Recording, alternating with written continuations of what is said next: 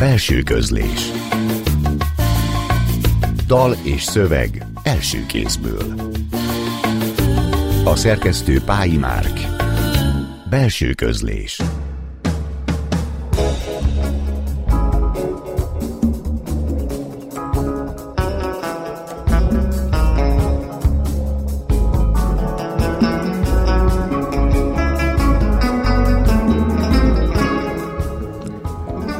szerb kortárs irodalom egyik legizgalmasabb figurája verseivel, sokszor ehhez kapcsolódó performanszaival. Maja Szolár költő, filozófus, és ez verseinek is egy fontos kontextusa.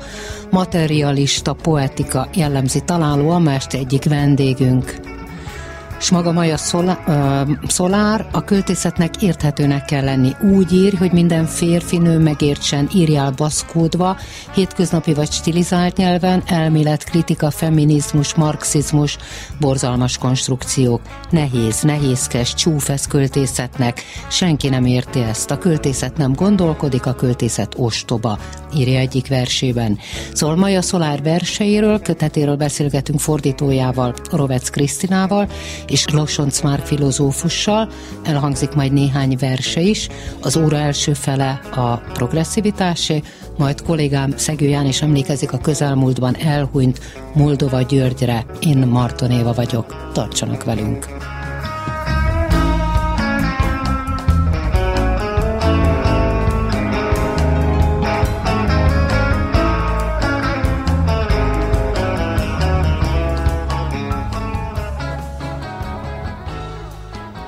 Jó estét kívánok, szervusztok! Jó estét kívánok! Orovec Kriszta, Krisztina műfordítóval, illetve Losonc Márkkal beszélgetek, és akkor rögtön idézném azt a kötetét, amelyet Krisztina fordított, illetve Márk írt hozzá egy nagyon részletes, hosszú ö, tanulmányt, Ugye ez a jellemző, hogy nem természetes című, így végig csupa kicsi betűvel című kötete, és annak az utolsó versét, a Panagiriszkusznő záróversét idéznem, amely úgy kezdődik, hogy ezt a verset nekik szentelem, és itt jön egy hosszú-hosszú felsorolás, hogy ki mindenkinek, Iliana Jovanovics színésznőtől Adi Katalinig bezárólag, és iszonyú izgalmas, hogy ez a posztjugoszlávia utótörténetében Szerbia, Újvidék és maga Maja Szolár költő hova illeszthető? Tehát, hogy hol helyezhető elő ebben a magáltal is felajánlott hosszú névsorban?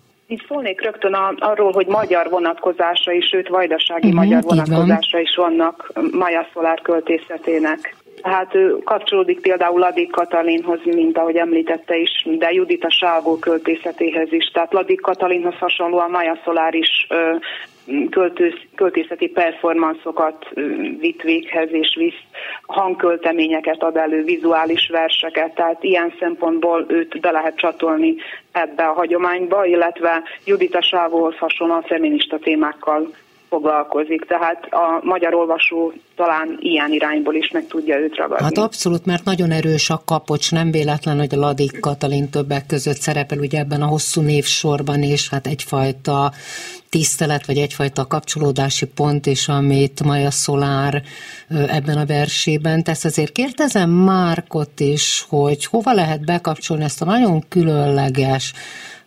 költészetet, ami tényleg nagyon sokszor avval a performanszal együtt működik, és aminek nagyon erős, és nem véletlen, hogy egy filozófust hívtunk másik vendégként, hiszen maga Maja Szolár is filozófia szakon végzett, tanított is a tanszéken, szóval, hogy, hogy ha a filozófia szemszögéből nézzük, akkor ez hova kapcsolható? Hadd kapcsolódja még egy kicsit az előző kérdéshez is, ugyanis Maja Szolárnak az élete is, hogy úgy mondjam, orvérzési kötődik a jugoszláv, posztjugoszláv térséghez, mert hogy ő gyerekkorát részben a háború sújtotta Szarajevóban élte meg. Ahogy egy vers erre reflektál is erre az igen, élményre. Igen, részben kaszárnyákban lakott akkor is, és később is, és az például felégették az otthonukat, és ez egy nagyon fontos dimenziója az életének, és fontos dimenziója még az életének a horvát-szerb identitás kettősége, és talán érdekes lehet, hogy a legutóbbi kötetében, amelynek pár hónapja volt a bemutatója, el is játszik a horvát-szerb nyelv különbségével, ami a, a, a költészetnek az általános kontextusát illeti, mindenképpen ki kell emelni, hogy szervesen illeszkedik az újvidéki neoavantgárd, neoavantgárd történetébe. Részben valóban költészeti akciókkal, performanszokkal és videóköltészettel is, de másrészt pedig kötődve mindazon szerzőkhöz, akik főleg újvidéken, de máshogy is alkottak. A, az nagyon érdekes az valóban az, hogy Maja Szolár költészete gyakran eljátszik a, a filozófia, az elmélet és a költészet, a teoréma és a poéma közti határok elmosásával, azzal, hogy én nem mondanám, hogy ez valamiféle eklekticizmus eredményezne, vagy valamiféle formai vagy tartalmi zavart, hanem ez egy nagyon szerves szimbiózis szerintem. Hogy egy picit megmutassunk ebből a tényleg nagyon izgalmas költészetből, Pertics Villő előadásában most hallgassunk meg néhány Maja Szolár verset, és utána visszajövünk. Fogyasztás. Felkeltem a picsába, felkeltem. Bárcsak az egész életem hobbi lenne. Beléptem a Facebook kertembe, és növényeket ültettem. Zebrapent, csompi, Cispilaris, Sunshine. Lefényképeztem egy rókát, megöntöztem a virágokat, a betűkre fókuszáltam, és rongyosra szaggattam az ujjaim a billentyűzeten. Felkeltem, és folytattam a szitkozódást. Kifizettem mindent, amit a fizetésből ki lehet fizetni. Számlák, étel, havi bérlet. Újra hasznosítottam. Fölfaltam Allen Badiut, évszázad szörnyeteg. Meghámoztam, elfecséreltem az ismétlődő napokat. Az ember dolgozik, hogy fogyaszthasson, minden nap kibaszott sokat fogyaszthasson. És jól összeszorítottam a fogaimat, kulturálisan, politikailag, nehogy megint a picsába felkeljek. Fogmosás közben. Mániákusan mosom a fogam. Fölnyomkodom az ínyem, a kvantummátrix törvényeit követve. Tengersós, zsájás, stb. Az összes fogkefe gyorsan elformátlanodik a görcsös mozdulatoktól. Grété Hermann fiatal göttingeni filozófusnő azért jött Leipzigbe, hogy az atomfizikusok téziseit kioltsa Kant filozófiájával. Hogyan lehetséges, hogy a kvantummechanika célja fellazítani az ok-okozatiság törvényét úgy, hogy közben mégis természettudomány marad, kérdezte. A meghatározatlanság mossa a fogaimat, és fölmerül bennem a kérdés, miért forgatom naponta számtalanszor a fogkefét ilyen hisztérikusan. Niels Bohr megfogalmazta a kérdést. Vajon intelligens lénynek tűnne a macska is, ha megborotválnánk? Mindez a számban, míg kényszeresen dörgölöm az izzó fekete testet. Havas térkép. Pontosan 27 óra van. A hó elnyelte a televíziót és az internetes rádiót, elnyelte a bemondókat, bemondó nőket, akik ontják a sztereotípiákat, és pánikszerűen dobálóznak a mondatokkal. A szivacs bebüdösödött. Le kell már cserélni. A hó elnyelte az összes problémát, a kifizetetlen béreket, az átlátszó sztrájkokat, az aténi tüntetéseket. Elnyelte az egyetlen cserép rozmaringot a teraszon. A kezek és a zöldségek sokaságát a piaci pultokon. Továbbra is a haszonélvezet neoliberális szervezése a legfontosabb. Mit enni? Hogyan öltözködni? Ha nincs, akkor elképzelni. Úgy hagyni mindent, ahogy van.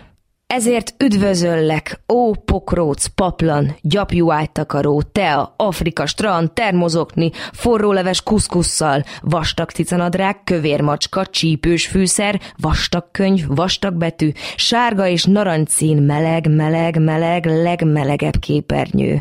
Üdvözöllek! Pontosan mínusz 27 fokon, kora reggel óta, ideológiát gyakorolva. Piac. Elmész a piacra, és kérsz fél kilót. Ő már méri is neked a húsz dekával többet, és kérdezi, hogy maradhat-e. Akkor, amikor már az egészet elcsomagolta. A mérleget mindig a gyümölcsalom mögé rejti, hogy ne lásd a számokat. És még egy almát nyom a kezedbe, és azt mondja, ez a tiéd szépségem. És úgy tűnik, még jól is jártál, de amikor hazaérsz, rádöbbensz, hogy a négyszeresét fizetted. És akkor te vagy a bűnös mert mindig elfogadod az almát a kígyótól. Posztmodern történet. Gyönyörű a mi életünk. Szeretjük egymást. Nagyon. Hét van, és non-stop a nyakunkon lóg mind. Néha nincs mit enniük. Cukrot és lisztet kérünk kölcsön a szomszédtól, de nagyon szeretjük egymást. Ő néha félrelép. Először csak megérzem úgy, intuitíve. Aztán meg elolvasom az összes e-mailjét, meg fölmegyek a honlapra, és lekérem az összes számot, amit hívott, és amelyekről őt hívták. És akkor rájövök, hogy még mindig baszik Zsejkával, Krisztinával, Oliverával, Anával, és megmondom neki, hogy ne csinálja ezt többé. És tényleg nagyon szeretjük egymást, és gyönyörű az életünk. A gyerekek kötnek össze bennünket. Nagyon. Mármint úgy nagyon-nagyon. Néha a széttörött edény elrepül a feje mellett, néha az ütés nem véti el a fejemet. Eltaposott gyerekszemüveg, álmos csempész és véraláfutásai a posztmodern diskurzusokban. Csak színészkedés, mikor előkapjuk a koffereket és csomagolunk. Aztán megint szeretjük egymást, és baszunk is a nyekergő heverőn. A kölykök meg folyton csüngenek rajtunk, mint az ékszer. A mi gyönyörű gyerekeink. A poszpolgárság gyönyörű éke. Gyönyörű, gyönyörű a mi életünk. A zene, amely felszabadít. Szétverem a falat, beengedek minden zenét az én barbár szobámba. Egyetlen perc alatt november 16-ától február 6-áig. Egér úton. A zene, amely kitelepít. Radiohead Nude, majd kerülő úton a Radiohead Online Needig, aztán átugrani a Faust Arpot, a Reconerig. Majd egér úton a Life Without Buildings Newtonhoz, a Nine Inch Nails In This Twilighthoz utána, és soha meg nem hallgatni egy teljes lemezt végig. Valaki neje. Simone de Beauvoir, Jean-Paul Sartre neje, a varangyos béka a királyfi neje, menye. A kígyó, a favágó neje, a jó favágóé, akinek minden megbocsájtatik, amint megbánja bűneit. Tess Gallagher, Raymond Carver neje, Jamaila Bupassa az algériai szabadság neje, az Effelen medúzája, szüzességétől a francia katonák sörös üveggel fosztották meg. Mindenkinek vannak gyenge pontjai, így az uraknak is, a kislányok pedig becstelenek. A hüvelyem erős, nagyon feslettek, és ők az okai annak, hogy elharapódzott a feslettség. Az oktatásban dolgozó nő az egyetem neje, és annak teljes logikájáé, és minden szabályáé. Dubravka Durics Miskó Suvakovics neje, a csésze a teának és a kávénak a neje, a párt a politikusok neje, a gitár a zenész kényes neje. Minden nő valakinek a neje, a nő neve a jelölt rendszerén belül működik. Vandana Shiva az ökofeminista mozgalom neje, Echo narciszkissé hamis alakmás neje. A szellem fenomenológiája Hegel neje, bár nem tudni, melyik utcában lakik, hol hagy citromfoltokat, mert egy utca sem viseli valamelyik filozófus nevét, hanem csak írókét, meg a többi néphősét. Minden nő a harcosok, baszógépek, hősök köztársaságában él. A multiplikáció az értelem neje, a reprodukció az istené. Srubica a barbarozsani decivilizátor, Micics regényhősének neje. Szerbia olyan nő, aki mindig korán meghal, és kísért Szent Xénia Irén vértanú alakjában, mint ahogyan minden halott kedves, ő sem bűnös abban, hogy megölték. Bűnös mind, aki él. Oly sok várakozás és oly sok besárgulás. Kitépett májsejt. Odette Svan Betripelt szerelme. Gala, Paul Eloár és Salvador Dali múzsája neje. Fejős tehén, duzzat stimuláció, anyafigura a taknyos zseniknek. Sheila Sehabovics olyan nő, aki nem kíván költőnő lenni. Sylvia Plath Ted Hughes neje, agyon ünnepelt halott kedves feje a sütőben. A reklám az elégedettség és a boldogság neje, a tisztaságé és a fehérségé, minden illatos és könnyeden ilyen. A tű, a varrógép neje, a kapitalista hálók foghíjas napjaiban, ahonnan egyetlen nő, hal, nő, sellő sem csusszalhat ki. A lényeg, a látomás neje, mindig az egykori, a szemünk fehérje a fény metafizikájának a neje. Szeretetben nevelték derék szülei, a munkás és a háziasszony, gyermekkora telistele szikrázó hiányosságokkal, melyek repülnek. Lou Andreas Salome, Rilke, Freud, Nietzsche igézőneje. Fogasollóg Esmeralda, sztereotíp szépség a rúdság ölelésében, hercegnő és szörnyeteg. Bárha az írás lebontotta volna a felépítményt, a számítógép befogadta volna az erotika szabályainak csúnya tréfáját, a nyelv eltörölte volna az örök másikat, Eva Bahovec Mladen Dolár neje, Judita Salgó Zorán Mirkovics neje, a megjelölő betűk nélkül a nő nem létezik, és nem ő a hibás, hogy az életrajzában az első fontos információ az, hogy valakinek a felesége. Az adományozás gazdagsága. Én neked adom, amit nem tudsz befogadni. Az ultraforradalmi felhőket, viharokat, hangokat, a csípőbe szoruló földrajzi szélességeket. Én szeretlek, de azért, mert megmagyarázhatatlan módon szeretek benned valamit, ami több nálad.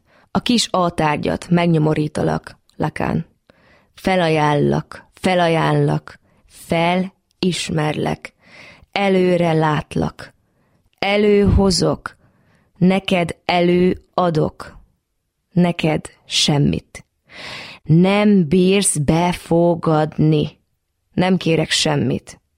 Nem bírok kérni. Dora már. Annyira fáj a fejem, annyira. De múzsa kell, hogy legyek napi 24 órában. Nincs alvás a kancerogén képernyőkön. Nincs elefánt, hogy költészetet csomagoljon nekem. Nincs zsák lakán, hogy elemezzen engem. Az antihermeneutikus nem keres, hanem talál.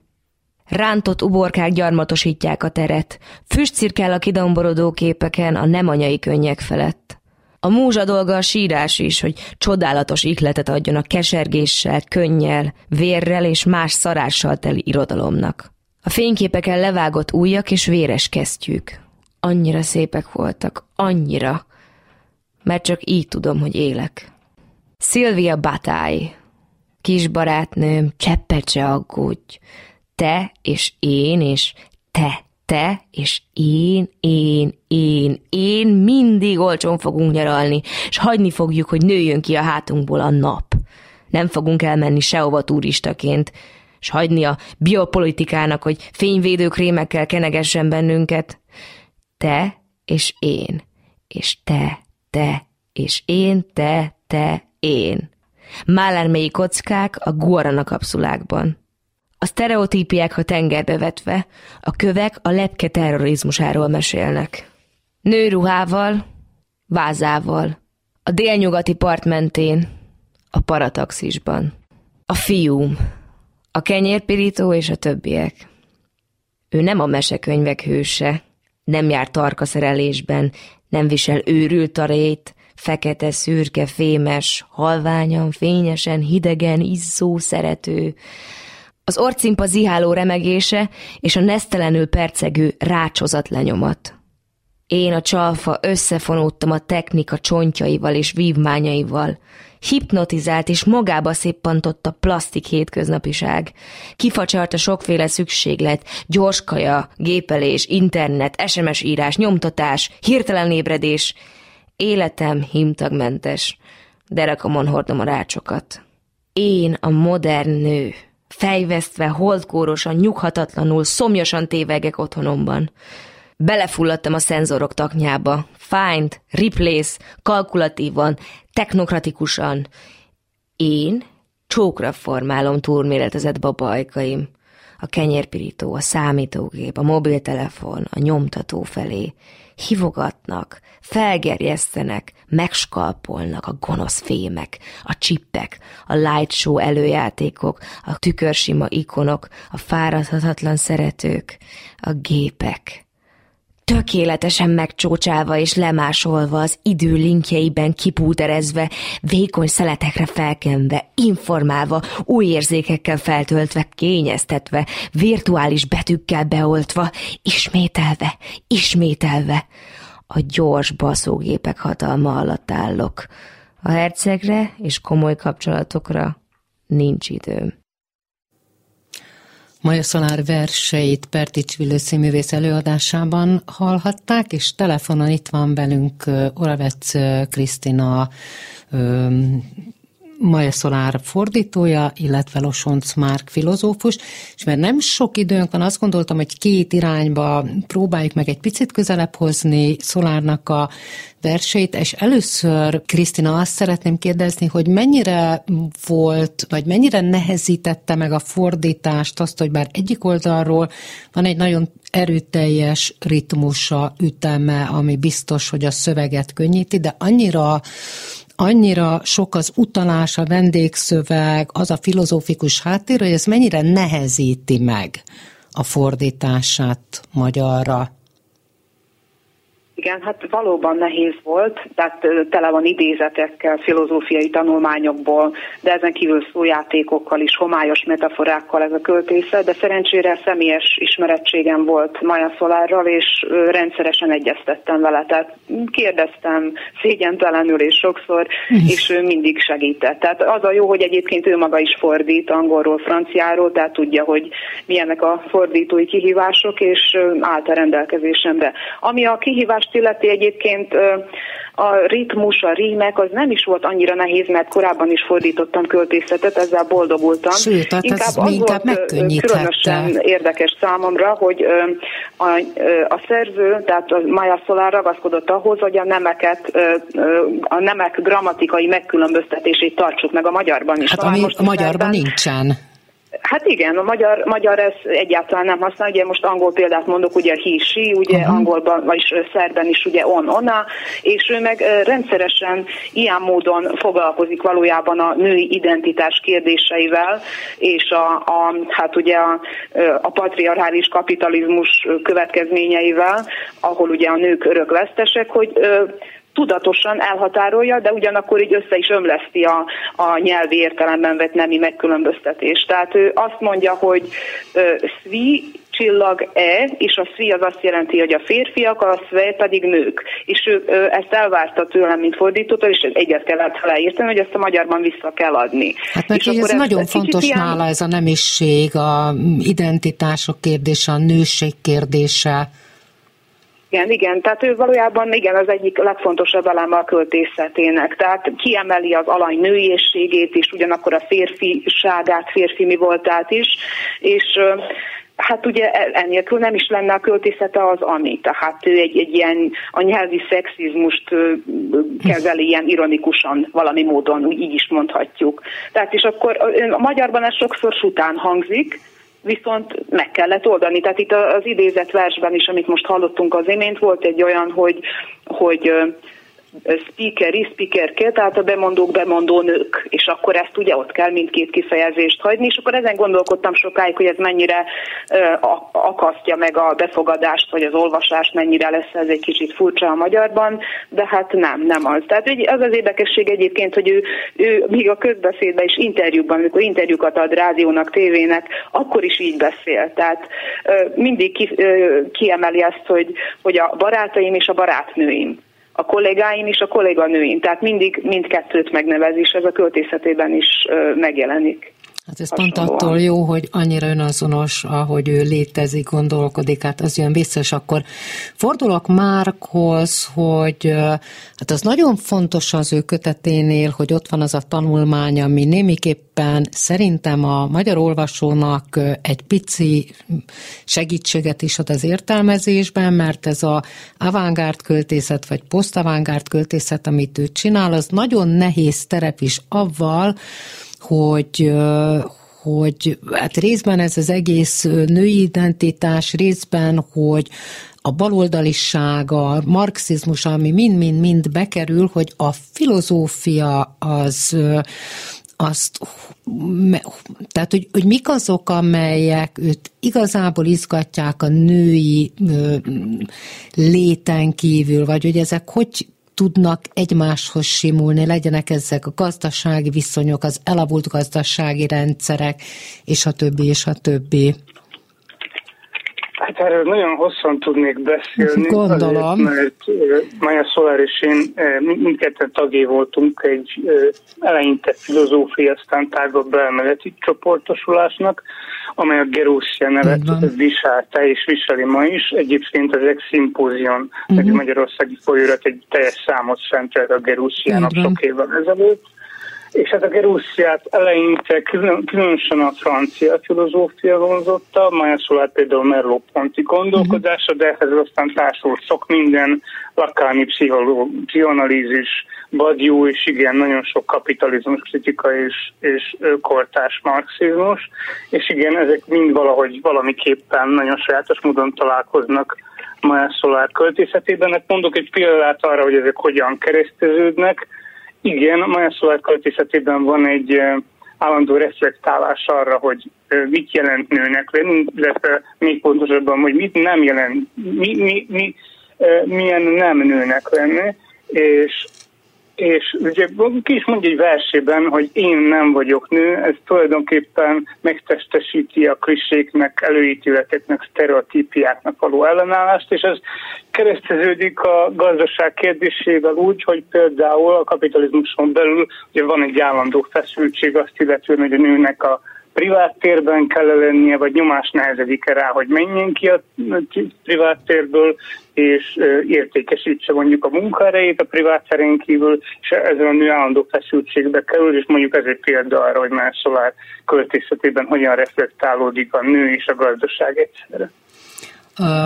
A materialista poétika, amit használt is, az hogyan értelmezhető az ő versein keresztül? Én az utószavamban próbáltam azt sugalni, hogy Maja Szolár költészete olyan, hogy állandóan reflektál a költészet lehetőség feltételeire, termelési feltételeire, vagyis arra, hogy hogyan lehetséges, hogy valaki egyáltalán eljuthasson oda, hogy valóban egyrészt költeményt hozzon létre, és egy folyamatosan egy olyan tevékenységet tűzön, ami költészetnek akár nevezhető, mint kontinús tevékenység. És hát ezzel kapcsolatban fölmerül az, hogy egyfajta luxus, vagy legalábbis többlet szabadság a kapitalizmus rendszerén belül az, hogy egy olyan aktusra sor kerülhet, mint a a költészet, amely egyfajta munkátlanságot, vagy pontosabban tétlenséget feltételez. És közben azt is kérdezem, hát főleg Krisztinától, aki fordította, hogy miközben azokat a szövegeket, azokat a verseket, amit hallottunk, hát azok sok esetben nagyon kemények, na, nagyon mm, de hogy közben tele van líraisággal, látsággal is, ha én ezt jól gondolom. Tehát, hogy, hogy megvan a szépsége, miközben ezek a kemény szövegek bármiről ír, ott vannak, ezek a nagyon erős, reflektív szövegek. Igen, teljesen pátoszmentesek ezek a szövegek, de ugyanakkor mégis ilyen, hát ilyen ostorcsapásszerűek, tehát ez a társadalomkritika a, nagyon erőteljesen viszi a, a, a verseket. De érdekes egyébként e, ehhez mérten a recepció az nagyon jó, tehát uh-huh. ez egy ilyen érdekesség, amiről én is nemrég értesültem, hogy a vajdasági szavaló versenyeken egyre többen választják Maja Szolár verseit, tehát itt gondolok felsős általános iskolásokra vagy középiskolásokra, tehát hozzájuk is eljut, a, eljut ez az üzenet. Aha. És ő, ő maga is egyébként gyakran hivatkozik a magyarra fordított kötetre, mint, mint egy létező megoldásra, tehát átjön, át, átjön az üzenet az olvasók felé. Egyébként valahol én így, miközben a verseket fordítottam, nem véletlen egyébként, hogy Maja Szolár verseit fordítottam kötetbe, és nem csak előtte folyóiratokban, mert megjelent ugye a hídban, tiszta tájban, az eximpoziumban. Egyszerűen valahol így megtaláltam valahol a közös szálat kettőnk között, tehát valahol ez az én nyelvem is, tehát nyilván a fordítás akkor jó, hogyha a fordító is magáinak érzi azt a szöveget, és azt hiszem, hogy, hogy pontosan így beszélnék én is, hogyha verseket írnék, de nem írok, mint ahogy Maja Szolár. Tehát ezek az ellentétek, amiket ön is fölvázolt, tehát hogy, hogy lírai, ugyanakkor kemény hogy szürreális, ugyanakkor közérthető, hogy elméleti, ugyanakkor az átlagember számára is befogadható. Így Ez mind, mind benne van, tehát ettől, ettől, ettől jó, ettől gazdag ez a költészet. Így van, és hát a fordítva ez mindenképpen híd is, hogyha már hídról beszéltünk, mely a Szolár verseit Pertics Filő előadásában hallottuk, és beszélgettünk Orovec Krisztina fordítójával, illetve Losonc Márk filozófussal, és perceken belül Szegő János emlékezik Moldova Györgyről, és át is adom neki addig itt a stúdiót. Belső közlés Dal és szöveg első kézből A szerkesztő Pályi Márk. Belső közlés jó estét kívánok, a mikrofonnál mostantól Szegő Jánost hallják, és vendégemmel Vári Györgyer, Moldova Györgyről fogunk beszélgetni az elkövetkező közel 20 percben. Az addigi adásban ugye november 7-e progresszív értelmezési keretéről volt szó. Mi most, hogyha szavakat kellene keresnünk, akkor talán a elégikus, retrográd, nosztalgikus, valamilyen másfajta november 7-e térre fogunk megérkezni. Ebbe pedig Vári György lesz a segítségemre. És első kérdésnek, és köszönjük Gyuri, hogy elfogadtad a meghívásunkat. Onnan indítanék, módszertanilag is érdekel, hogy mennyire tudunk, tudjuk kizárni szerinted azokat az élet, önéletrajzi értelmezési kereteket, amiket Moldova György magáról állított folyamatosan, újra meg újra. Tehát mennyire lehet beszélni arról az életútról, ezektől a keretektől, sémáktól, narratív mintáktól függetlenül, itt gondolok magának a származásnak a kérdésére, az osztályszerep kérdésére, meg elég sok mindenre, ha tetszik. Nagyon fontos volt azt hiszem neki az, hogy igen, hogy elmesélje hogy saját maga szerint kicsoda maga, és ez egy nagyon erős azonosulási felület is volt.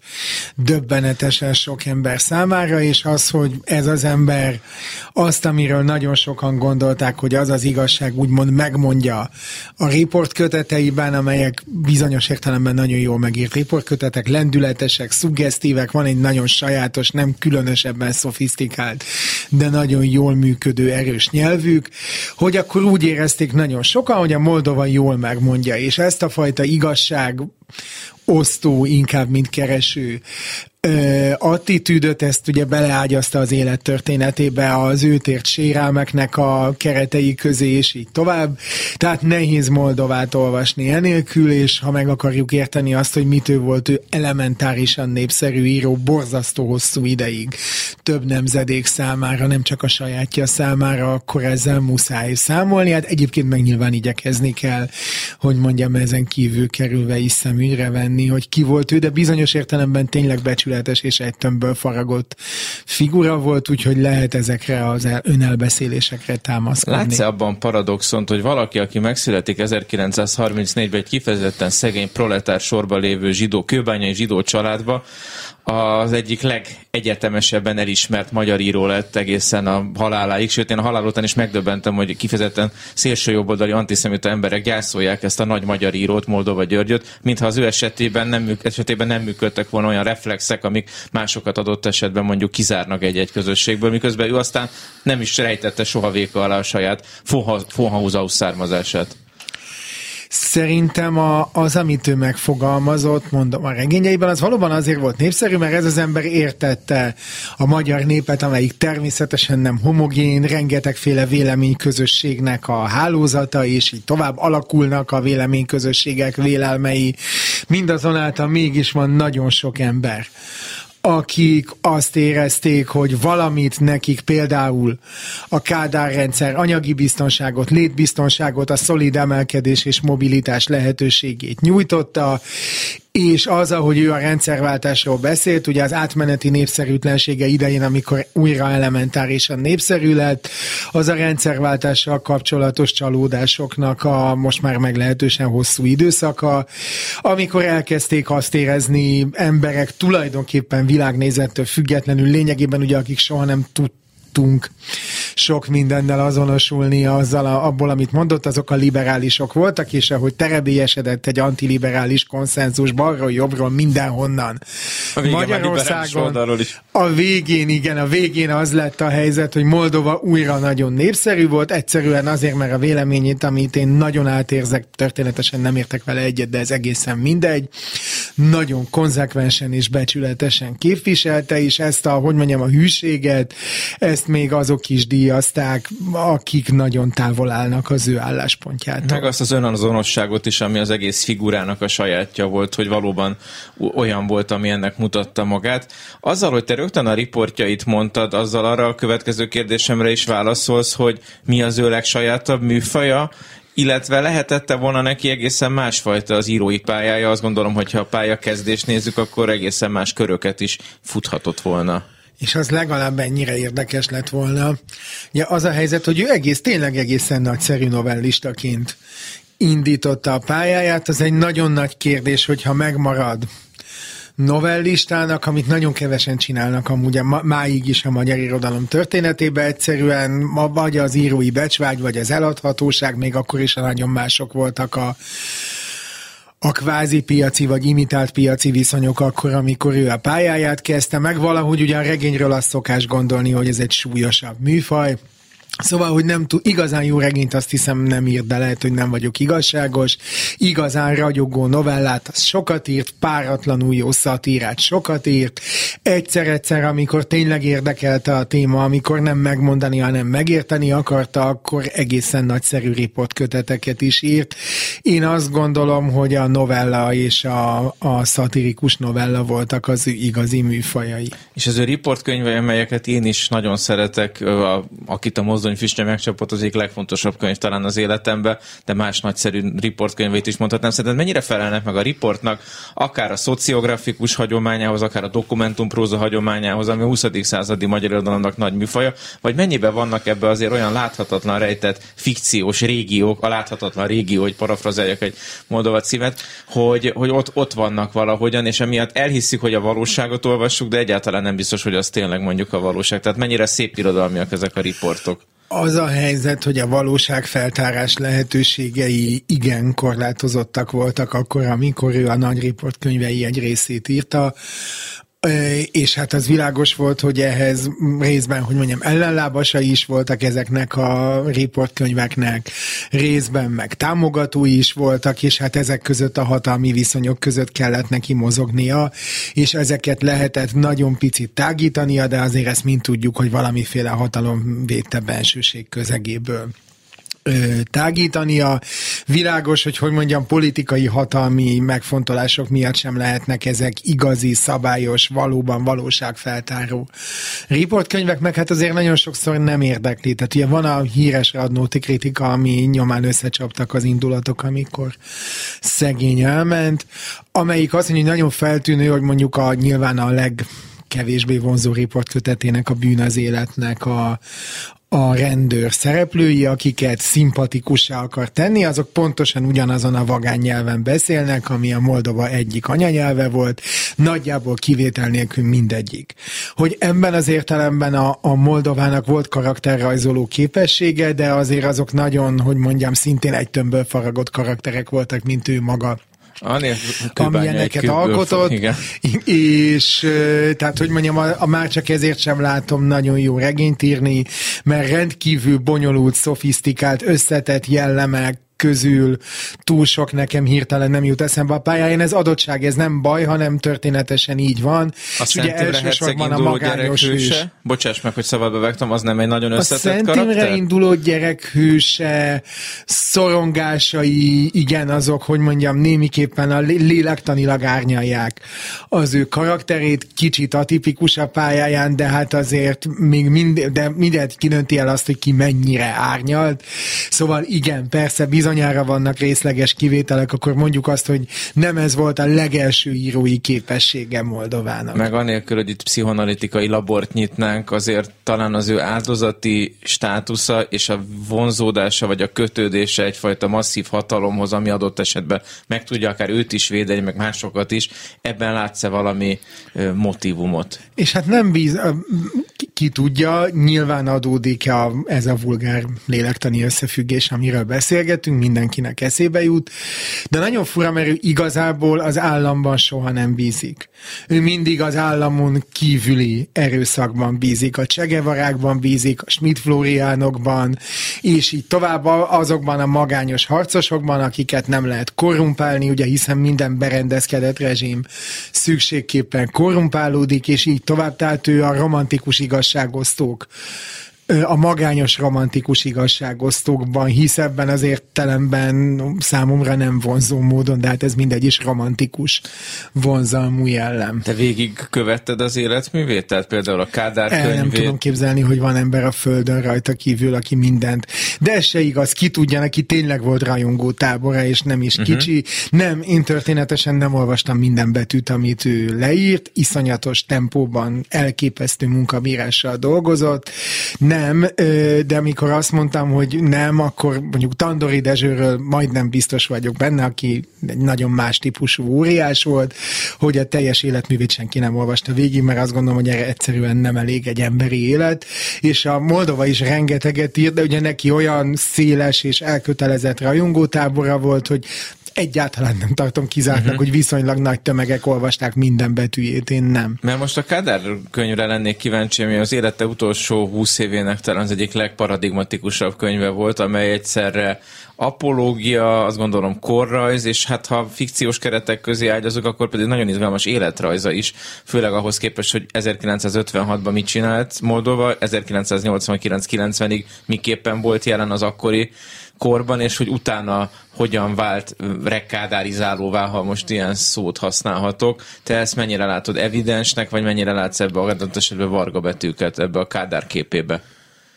Ez egy, tehát igen, hogy ő, ő maga is sokat beszélt erről, hogy hogyan alakult a, a Kádárral kapcsolatos képe szerintem legalább ennyire izgalmas, hogy hogyan alakult a magyar közvélemény képe Kádár Jánosról, aki ugye úgymond elár, nem úgymond elárulja. Elárulja a forradalmat, a szovjet tankokon jön vissza, és hát ez az ember akár, hogy is mindig el szoktuk mondani ilyen, hogy mondjam, csalódottan, hogy az Aradi 13-ak gyilkosa Ferenc József az apánk lett, és így tovább. É, ugye a, kialakult egyfajta ilyen kultusz még Horti Miklós körül is, aki szintén román fegyverek révén érkezett, és a szovjet fegyverek révén érkező Kádárról is. Nagyon sokan kezdtük el azt gondolni, a széles magyar közvélemény, és hát kik vagyunk mi, hogy fintorogva népet vessünk meg, hogy hát, hogy apánk.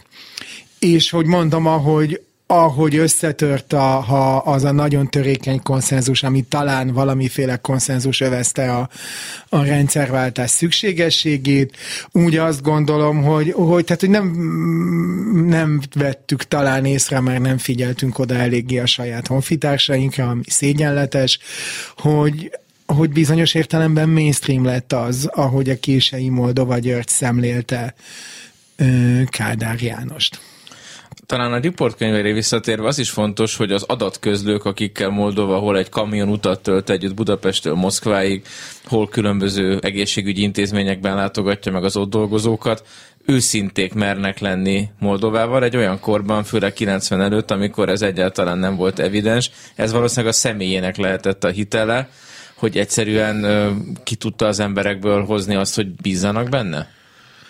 Valószínűleg volt egy ilyen képessége riporterként, kétségtelenül voltak nagyon fontos riporteri képessége, és azt a benyomást keltette a, azokban az emberekben, akiket nem szívesen neveznék egyszerű embereknek, mert mind azok vagyunk. Tehát, hogy nagyon-nagyon sok emberben tudta azt a benyomást kelteni, hogy sokakkal másokkal szemben ténylegesen érdekli, hogy kik ők, mi van velük, mit gondolnak a világról, hogy látják, oda tudott fordulni valóban emberekhez, és sokan is érezték úgy, hogy valóban az ő hangjukon beszél. Amikor beszél, hogy mondjam, azt mondja, amivel megbízták, hogy mondja a könyveiben, és ez akkor is rendkívüli nagy dolog, hogyha én nem, hogy mondjam, egyöntetően vagyok jó véleménye mindenről, amit ezekben a könyvekben mond. Ezt a bizalmat megszerezni és megtartani tudni, ez feltétlenül hihetetlenül nagy erény, és erkölcsi erény is. Ugye Moldova maga a népköztársaság híve volt, de ha most az irodalmi respublikát nézzük, mit gondolsz, mennyire tartotta tagjának? Én igazából ez egy álkérdés, mert gondolom, hogy hasonlóan látjuk, hogy mennyire determinált, hogy egy irodalomba, egy irodalmi kultúrába ki fér bele és ki nem fér bele, mert azt gondolom, hogy egy amerikai angol száz irodalmi kultúrában egy olyan típusú életmű, mint a moldováé, az lehet, hogy sokkal jobban benne maradna, mint a magyarba, ahonnan egy idő után a sértettség a részéről, a kívüllevés felszabadítóan hatott rá. Nagyon szimbolikus volt, amikor a könyvhéten ült egy kis hokedlin és dedikálta a könyveit, még más kiadóknál meg ott ültek a hivatalos írók, és ebből sportot is üzött egy idő után. Ez szerinted mennyire törvényszerű, vagy ez mennyire függ a magyar irodalom sznobizmusától, vagy mennyire Moldovának a, a kérlelhetetlen, ha tetszik, krakéler alkatától? Hát biztos van műfai része is, ha jól értem, erre is utaltál, amikor az amerikai irodalomról beszéltél. Norman Vagyis, Mailer, hogy a, vagy... igen, igen, tehát magyarul a, a report, mint irodalmi műfaj státusza.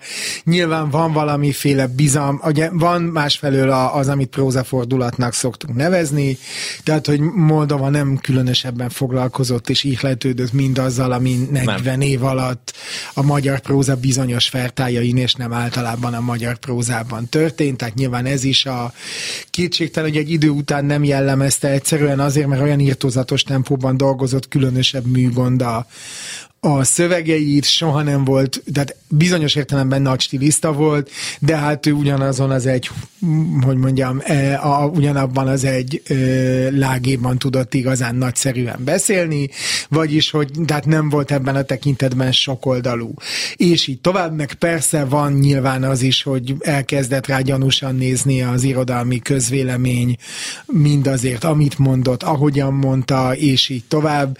Való, ő maga is hogy mondjam, bizalmatlanná vált, szóval, hogy nagyon sokféle összetevője van annak, hogy ez a dolog így alakult, meg hát el is kanyarodott a pályája, idétlenül hangzik a tiszta szép irodalmiságtól, ugye az is van, hogy a humor és mind, a nyers humor, amilyen neki volt, az mindig gyanús egy kicsit, tehát igen, van ebben bizonyára a magyar irodalomnak némi sznobizmusa is, ez így együtt, ez a nagyon sok minden feltehető. Igen, mert ő azért nagyon pasztörizátlan humorral is tudott rendelkezni. Nagyon kevés időnk van már, de ezt a Moldova rasszizmusa vagy nem rasszizmusa kérdést egy kicsit nyissuk már meg, mert talán Európában egyébként nem az egyedül olyan radikál, magát radikális baloldalinak valló értelmiségi volt, akit egy idő után különböző rasszizmus vádakkal illettek Ezeket te mennyire látod szerencsés megfogalmazásnak, vagy mennyire látod félreértésnek, hisz egy nagyon ö, szolidáris, nagyon érzékeny embernek a hibái talán, amiket tényleg leírt, és megint csak a Radnóti Sándor kritikát és egyéb szöveghelyeket tudnánk citálni, de méltatlanul elhúzná én azt gondolom az egész életmű megítélését, hogyha ráhúzzuk ezt a vizes nem, lepedőt. Semmiképpen nem lehet ezzel lezárni a Moldova kérdést. Ezek valójában a, a, mi, elő, a mi széles körben osztott előítélet ötleteink, amelyek megjelennek az ő nyers, és ebben az esetben nem túl szolidáris humorának a, hogy mondjam, abba belepácolva. Kétségtelen, hogy azért nem ez a, mint mondtam, nem ez a legvonzóbb könyve, a bűn az élet. Nyilván az erőszakszervezetek dicsőítése, pláne a kádáristák ki, az nem olyasmi, ami mondjuk engem lelkesítene. És hát igen, azok kétségtelenül csúnya, előítéletes és előítéleteket, hogy mondjam, felkorbácsoló mondatok. Sajnos nagyon sokunk nagyon széles körben osztott elő előítéletei, és ahelyett, hogy őt nem, ez esetben nem minden ok nélkül sínfölnénk, talán jobban járnánk, ha a saját előítéletességünket próbálnánk meg megvizsgálni. Mit gondolsz, hogyha mondjuk 40-50 év múlva ül, nem mi ülünk itt ebben a rádióban, bár én bis 120 örülnék ennek, akkor hogy fognak beszélni Moldováról? Tehát a, a riportjairól, a jelenségről, a figuráról mennyire fog elsüllyedni azzal a régi Magyarországgal a, moldova életmű, amelyet pont ezekből a könyvekből lehetne talán úgy is rekonstruálni, hogy a Arany János 12 kötetéből lehetne egy egyetemes magyarság történetét, ahogy a Szervanta csodálatosan írja Aranyról. Tehát én azt gondolom, hogy ez egy nagyon nagy kérdés, hogy mi marad meg ebből az életműből több millió kötet van, ami fizikailag mindig adottság lesz, hogy elolvassák lehendő magyar ifjak vagy nem ifjak. Te hogy látod ezt? Na azt, hogy mi marad meg úgymond, mint irodalom, hogy az irodalmiság milyen fogalmával, ha uh-huh. egyáltalán bármilyennel fognak még akkor dolgozni, ez ugye nagyon átalakult csak az elmúlt 30 Igen. évben is.